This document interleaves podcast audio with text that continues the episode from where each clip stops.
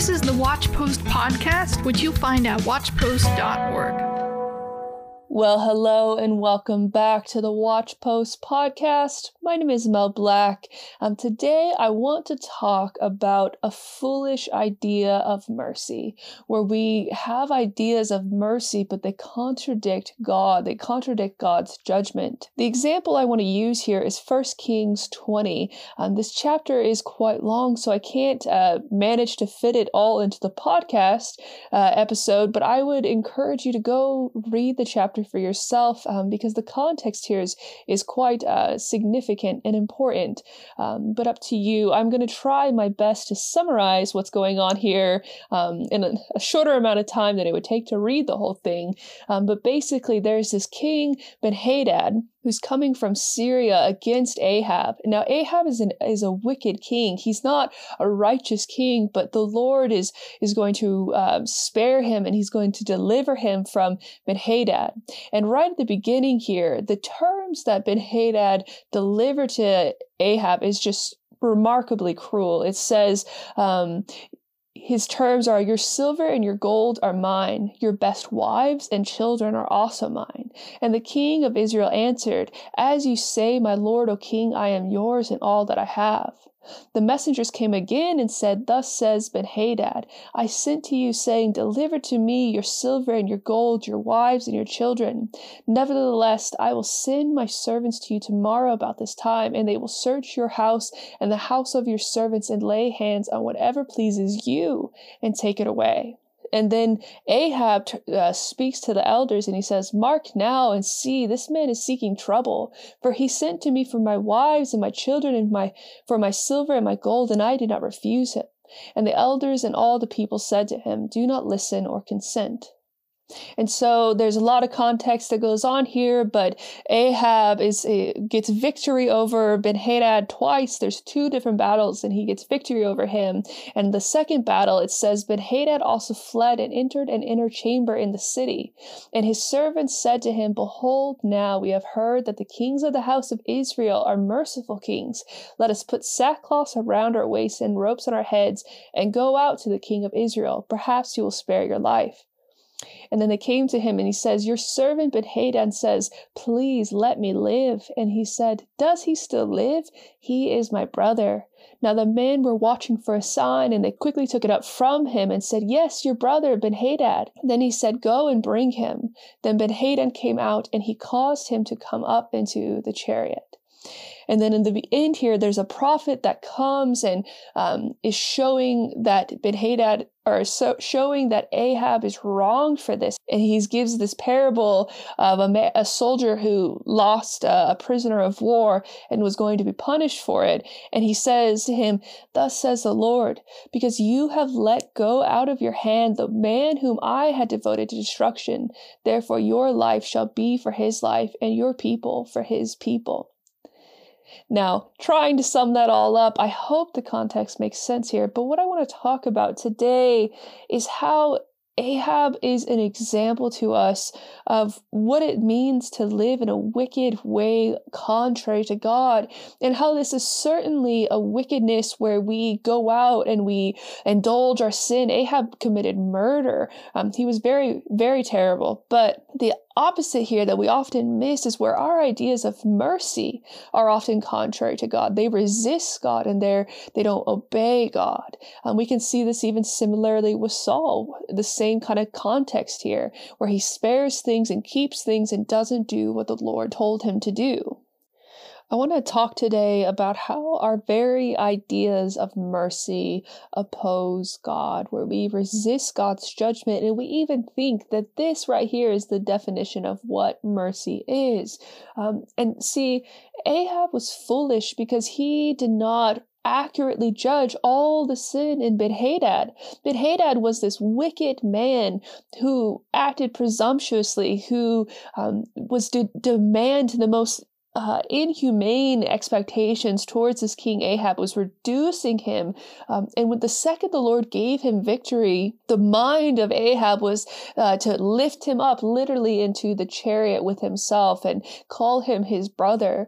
And this is often what happens with us as Christians, where um, we think that this is what love looks like. We think this is what mercy looks like, but we forget to accurately assess and judge and allow God's judgment against sin and against people who walk in sin, who walk contrary to God. And I would say from this, you know, the reason Ahab thinks this way is because he himself is a wicked man. He himself wants this type of mercy for himself. And so this is what he gives to another wicked king. I think this is very key for us to understand um, where we go wrong because often we have ideas that are of many things, um, not just mercy, but we have these ideas out of a wicked heart. And so we implement these things and we think that we're being merciful when our very ideas are fallen and contrary to the Lord. What we should see here is that God's judgment came against Ben-Hadad because of his wickedness, because of his sin. And this is what God intends. This is God's purpose. God gives us this, this life to repent of our sin, to turn to Him in Christ, and yet His judgment remains. And we, we often sh- really struggle to accept God's judgment, and we have many ideas that resist God's judgment, and we think that we're merciful for it. And we need to see, or at least begin to see, that our opposition to God's judgment, our opposition to God's justice is very much out of a wicked heart just as much as anything else. We actually give in to man's claims of mercy, these, these false pleas of mercy, and we think so much of ourselves, but by it we are actually opposing the justice of God. And we, what we don't also see is that it's it's uh, it robs us of the true dignity. See, this man had just turned Ahab and was uh, disgracing him, was humiliating him, was was literally trying to violate his entire life. And yet Ahab turned around in this very wrong idea of mercy and, and thought to spare him when God's judgment had exposed this man and had, had worked to destroy him for the very sin that he was walking in. And what we should also see is where there's this pressure to give in to this this idea of mercy, where there's this pressure um, that goes on where, where we're like, oh yeah, yeah, I'm one of those merciful people, or hey, you're a Christian, it's your job to be merciful, it's your job to do this and this and this. And certainly it is our job to be merciful. Um, and I would say that there's a, far greater need uh, for us to come into mercy, and we're, we're very lacking in mercy so often as Christians Christians, but this is not the same mercy. This is the mercy that we often actually walk in because we're not walking in the true mercy that we're called to in God. The true mercy of God doesn't give in to the presumption, the unrepentant hearts of wicked people. It walks in, in a real zeal for the, the righteous judgments of God, for the salvation of God that comes through repentance, that comes through the, the righteous atonement of Christ and pleads for those things and seeks those things he doesn't try to go around those things and, and give into a man's presumption. It goes within Christ and looks for every person to be saved within that. This man Ben-Hadad wasn't repentant for what he had did. He literally just wanted to get away with what he had done. He wanted to not um, face the judgment of what he had done. And it wasn't even, you know, I'm, I'm truly sorry. I did these horrible things. You know, may the Lord spare me. There was none of that. He just wanted to get away with what he had done and not face the consequences. And this is very often what we think mercy is. And it's very contrary to God. Ben-Hadad only wanted to get what he wanted. And this is what we need to see at the center of this, you know, idea of mercy. It is only wanting to get what you want. There's no regard for truth. There's no regard for God. There's no regard for repentance. There's no regard for justice. There's no regard for anything. It's only the desire to get what he wants. And we need to be careful that we do not um, obligate ourselves or others to serve that sinfulness inside of a person, which looks like mercy, but it's actually contrary to it. It's very important that we judge accurately where mercy belongs.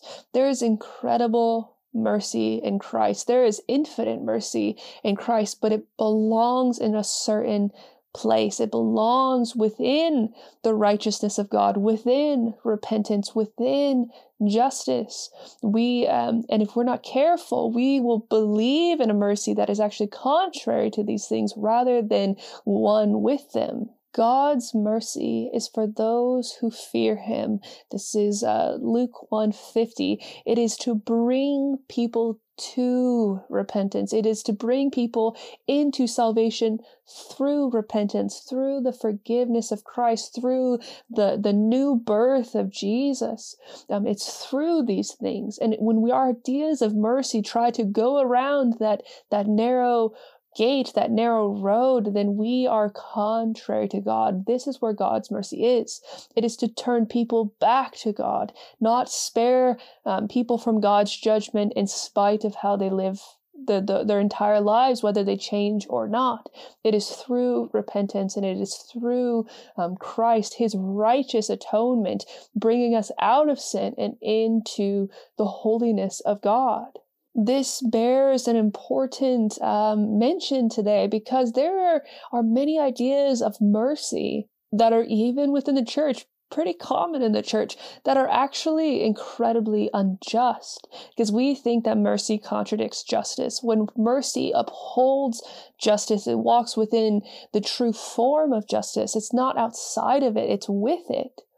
Um, and it's when we insist upon mercy outside of repentance, outside of truth and fact, and ultimately um, a turning to God, a turning away from our sins, a turning, um, looking to restore what we have taken, looking um, to do right in place of wrong. When we don't look for mercy within that, we do injustice. And there's so much today that's, you know, demanding uh, ideas of forgiveness, and we need to realize that sinners, abusers, oppressors, they love, love to to take up the, the term forgiveness so that so that they can continue to get away with what they are doing. And we need to allow people some common sense, some some wisdom where they don't have to just obligate they don't just have to give in to the obligation of this mercy um, because it's not actually serving Christ. It's not serving God. And we need to allow people this dignity um, and allow ourselves this dignity. And when we serve this, we do exactly what Ahab did, letting people continue in their sin, continue outside of the righteous judgment of God and outside of his conviction and his even condemnation of their sins. Therefore, we need to be very careful to realize the great significance of these things. And these ideas are ultimately rooted in pride. They're rooted in this idea of like, well, I got the secret answer and I'm so, you know, superior in my righteousness. And they're, they, they fuel your pride. They don't fuel truth. They don't f- fuel goodness. They certainly don't fuel a person repenting. They fuel pride. And it feels great until you are the person who needs true justice on your side now. And you see how false these ideas are and how enslaving they are um, and how they ultimately just promote a person to continue in sin rather than repentance. And see, this is what many people think of Jesus. They think he is this person. He thinks they think that Jesus is this this uh, mediator who comes in resistance to the Father and is like, "No, Lord, spare them. They're so you know they're worth something. They're worth redemption." I mean, isn't that what we hear in so many movies all the time?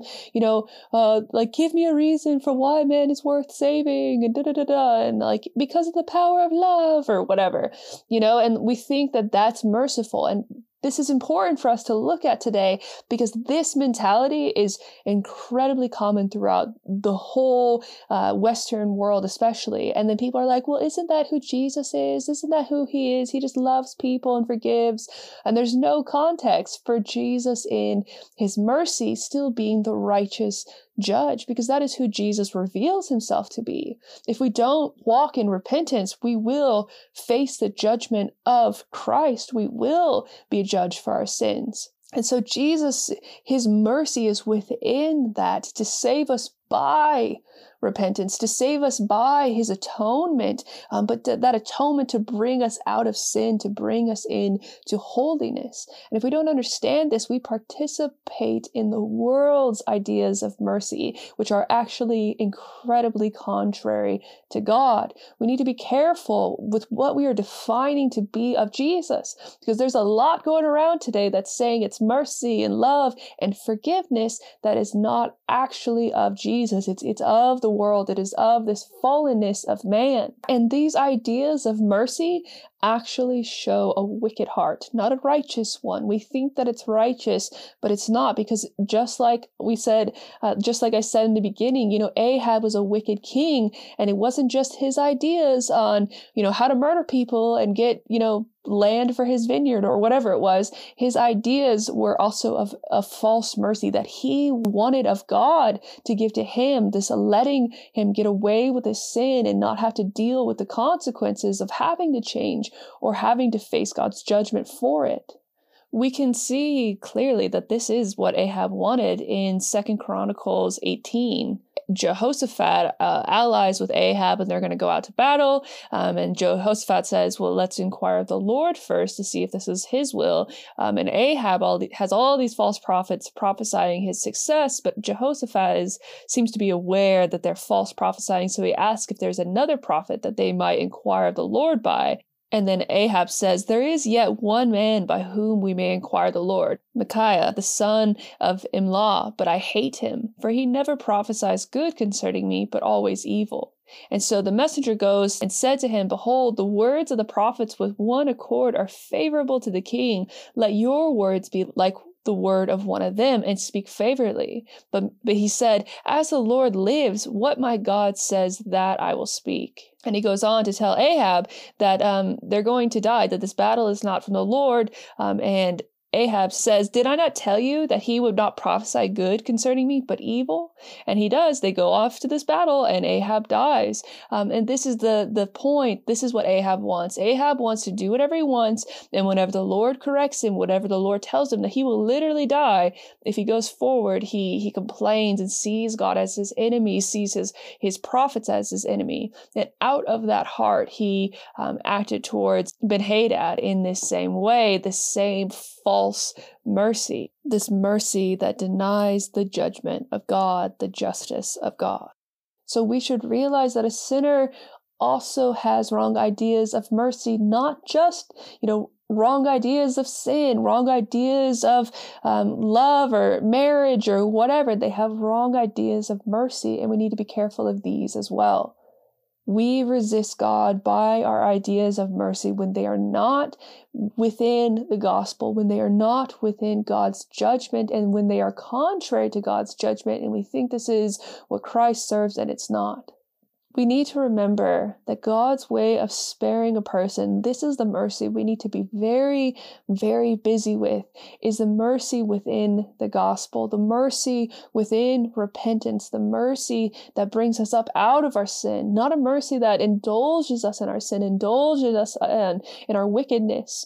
And this is the idea that people get oh, I'm a sinner too, so I'm not going to judge their sin. You don't judge mine, and I don't judge yours. And we all just lay down and, you know, run around in our sin, and there's no judgment against sin anymore. No, we need to be very careful of that because it's very common and popular today to think these things. So I hope to see you all in the next podcast episode, and I will see you there. Take care. For more content like this, visit watchpost.org.